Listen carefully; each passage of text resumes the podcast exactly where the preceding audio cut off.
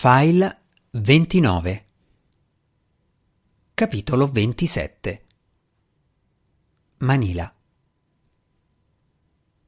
È una pessima idea, disse Raven al volante della piccola auto a noleggio. Persino alle 9.30 di sera il traffico era caotico, anche se non come quello diurno. Beth non alzò lo sguardo dal suo telefono. Continuava a fissare il puntino rosso che lampeggiava sul display. L'hai già detto. Svolta qui. Dal momento che a sinistra c'era l'ambasciata statunitense, si poteva girare solo a destra. Non ero sicura che avessi colto la parola pessima. Dieci minuti prima il segnale dalla trasmittente nascosta nell'aquila di bronzo era improvvisamente tornato attivo, proprio a Manila. Ma senza Juan e l'Oregon non potevano contare su rinforzi. Raven si sarebbe aspettata che Beth, dopo aver rischiato la vita il giorno prima, fosse diventata più prudente. Ma la sua ossessione di ritrovare i dipinti era più forte della paura. La guardia del corpo aveva ceduto con riluttanza all'idea di compiere un cauto sopralluogo e tirarsi indietro al minimo segno di pericolo. Non stiamo andando ad assaltare una fortezza, le ricordò Beth. Diamo solo un'occhiata. Se ci sono buone possibilità che i dipinti siano lì, aspettiamo finché non possiamo chiamare la cavalleria. Considerala una valutazione preliminare. Com'è che la chiamate nell'esercito? Missione di ricognizione. Ecco, una di quelle. Era la stessa cosa che stavamo facendo quando siamo andate a controllare il laboratorio di Ocampo. Vorrei ricordarti che ora ne restano solo ceneri fumanti. Bette le rivolse un sorriso e un pollice sollevato. Hai fatto un ottimo lavoro sinora. Continua così. Raven si limitò a sospirare. Da sola poteva cavarsela, ma il difficile era proteggere un'altra persona, specie se aveva in mente una cosa sola, come Beth. La pistola al suo fianco le dava un minimo di rassicurazione, ma gli uomini con cui dovevano vedersela erano ben diversi da chiunque lei avesse affrontato prima. Avrebbe dovuto tenere gli occhi ben aperti nel caso fosse una trappola. Percorsero qualche altro isolato, poi Beth disse Ci siamo, è l'edificio sulla sinistra. Raven si fermò in un posto vuoto vicino al marciapiede e vide tre lussuosi palazzi accanto a una struttura multipiano illuminatissima. Di fronte c'era un viale semicircolare con palme e piante sagomate. L'insegna diceva Robinson Place, Manila. Questo è un centro commerciale. Beth alzò gli occhi dal telefono e notò le insegne di negozi e ristoranti all'interno. Oh sì, curioso. Sei sicura che sia qui?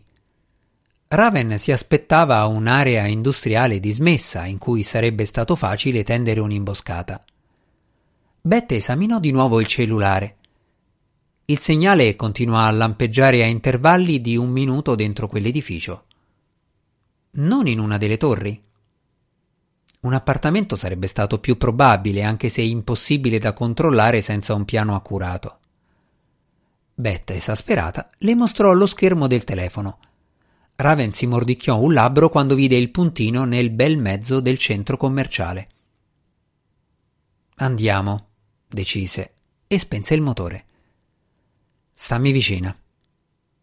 Aprì la portiera, scese e scrutò la strada intorno a loro. Vide una folla di coppie che andavano al cinema, gruppi di adolescenti a spasso, famiglie di ritorno da cena. Nessuno sembrava prestare loro particolare attenzione, perciò fece cenno a Beth di muoversi. L'altra l'affiancò mentre attraversava la strada. Credo che tu volessi dire Hai ragione, Beth, come posso aver dubitato di te? Raven fece una smorfia. Non mi torna. In che senso? Per quale motivo il segnale è rimasto spento per giorni e d'un tratto riappare in un centro commerciale di Manila? Non lo so, è quello che siamo venute a scoprire. L'ignoto è sempre il peggior nemico quando si tratta di proteggere qualcuno. Raven non conosceva la pianta della Robinson Place e non aveva alcuna spiegazione per l'improvvisa ricomparsa del segnale. Avrebbe lasciato perdere tutto se non fosse stata sicura che Beth sarebbe entrata in ogni caso. Quantomeno sarebbero state in un luogo pieno di potenziali testimoni. Una volta dentro, Raven fu lieta di vedere che a quell'ora il grande centro commerciale non era sovraffollato come probabilmente capitava di giorno. Sarebbe stato più facile identificare qualche presenza anomala. L'atrio centrale, alto quattro piani, era inondato di luce. Le pareti candide erano complementari al pavimento di pietra a rettangoli colorati. Raven fece strada verso le scale mobili. Voleva avere il vantaggio dell'altezza. Quando furono all'ultimo piano, ebbero una vista completa dell'atrio e varie alternative di fuga se fosse stato necessario. Raven aveva già identificato parecchie uscite di emergenza. Dov'è il segnale esattamente? Juan mi ha detto che è accurato solo fino a una quindicina di metri, rispose Beth. Ma l'ultima trasmissione veniva da qualche parte nell'atrio. Guardarono di sotto c'erano delle sedie per i visitatori che volessero prendersi una pausa dallo shopping.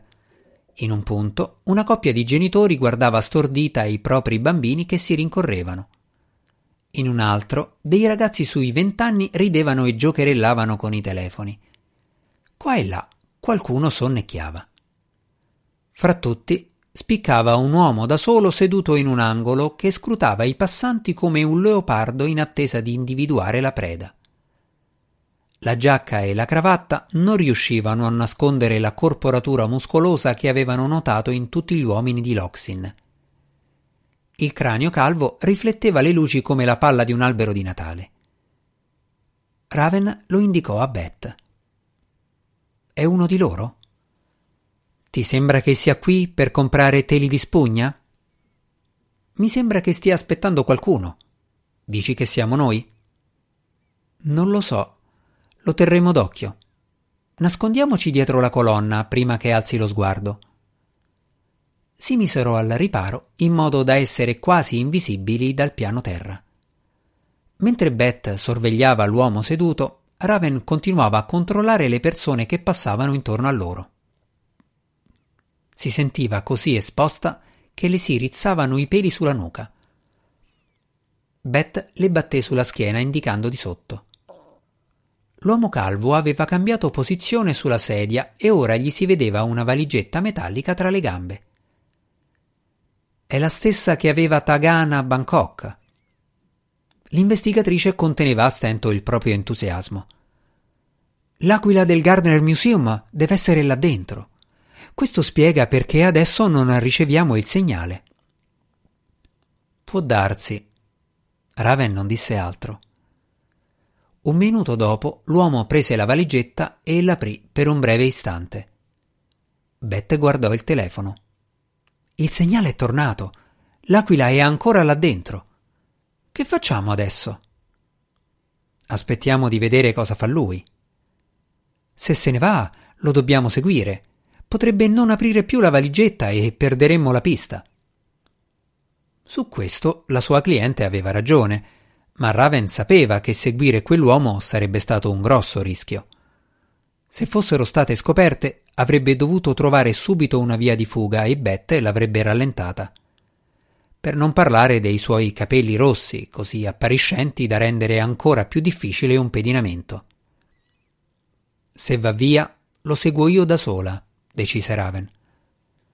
Toglitelo dalla testa, non ti perdo di vista un attimo. Non sei addestrata per questo. Io sì. Non ti offendere, ma saresti a rischio. Sì che mi offendo. Raven indicò la gente intorno a loro. Avrai notato che in questo paese non ci sono molte donne rosse alte. Se lo seguissimo, ti vedrebbe entro dieci secondi. Potrebbero tenderci un agguato prima ancora che ce ne accorgiamo. Ma io. lasciami fare il mio lavoro. Come hai detto, è solo una ricognizione. Betta aprì la bocca, ma la richiuse di nuovo. Credo che tu volessi dire hai ragione, Raven. Come vuoi. si rassegnò Beth con un sorriso forzato. Ehi, quello chi è? Un altro uomo, con indosso una camicia sportiva e un paio di jeans, si avvicinò a quello in giacca e cravatta che si alzò e gli strinse la mano. Poi si sedettero entrambi. L'uomo, in attesa, aprì la valigetta. Estrasse l'aquila di bronzo che Raven aveva visto a Bangkok. Le finiture dorate brillarono sotto le luci.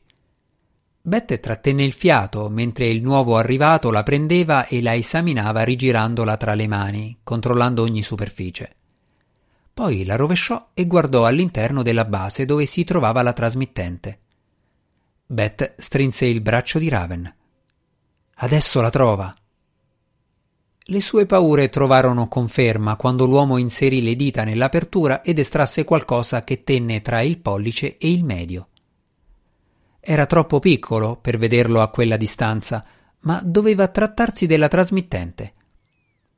L'uomo si alzò in piedi e cominciò a protestare, mostrandogli il minuscolo oggetto. Si misero a discutere a voce così alta che qualche passante si voltò verso di loro. Dopo poco smisero di litigare e si guardarono intorno come se stessero per essere circondati. L'uomo con la camicia sportiva gettò via la trasmittente come se fosse un mozzicone di sigaretta, restituì l'aquila all'altro, quasi ficcandogliela nella pancia, e si allontanò con un passo sostenuto in direzione dell'ingresso principale.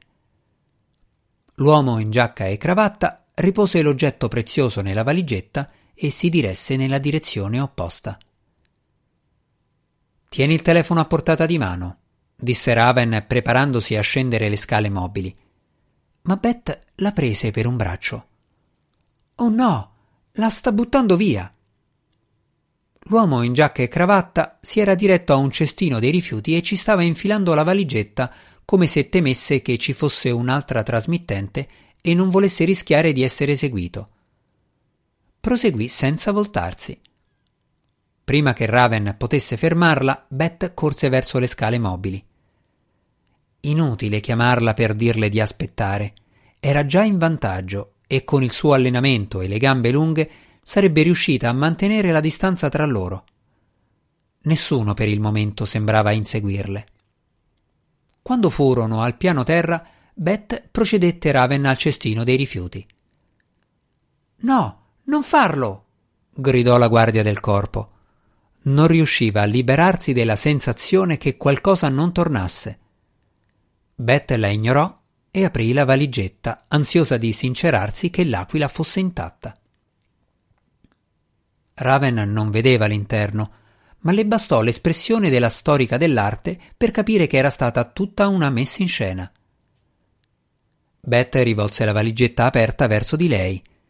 Accanto all'aquila c'erano un panetto di esplosivo C4, un display con la scritta innescato e una piccola radio.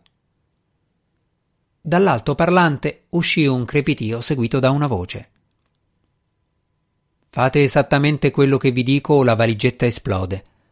Se una di voi due cerca di scappare, morirete prima di avere fatto due passi. Voltatevi verso l'ingresso. Bette guardò sopra la spalla di Raven e impallidì. Sembrava che fosse sul punto di svenire con la bomba tra le mani. La guardia del corpo si girò lentamente furiosa con se stessa per essersi lasciata ingannare, ma al tempo stesso alla ricerca disperata di una via d'uscita da quella situazione. Sapeva già chi avrebbe visto, ma provò lo stesso un brivido quando lo vide in piedi vicino all'ingresso principale, con un ghigno malvagio sul volto. Fiancheggiato da quattro dei suoi soldati dal fisico imponente, Salvador Loxin faceva loro un cenno con un dito perché si avvicinassero.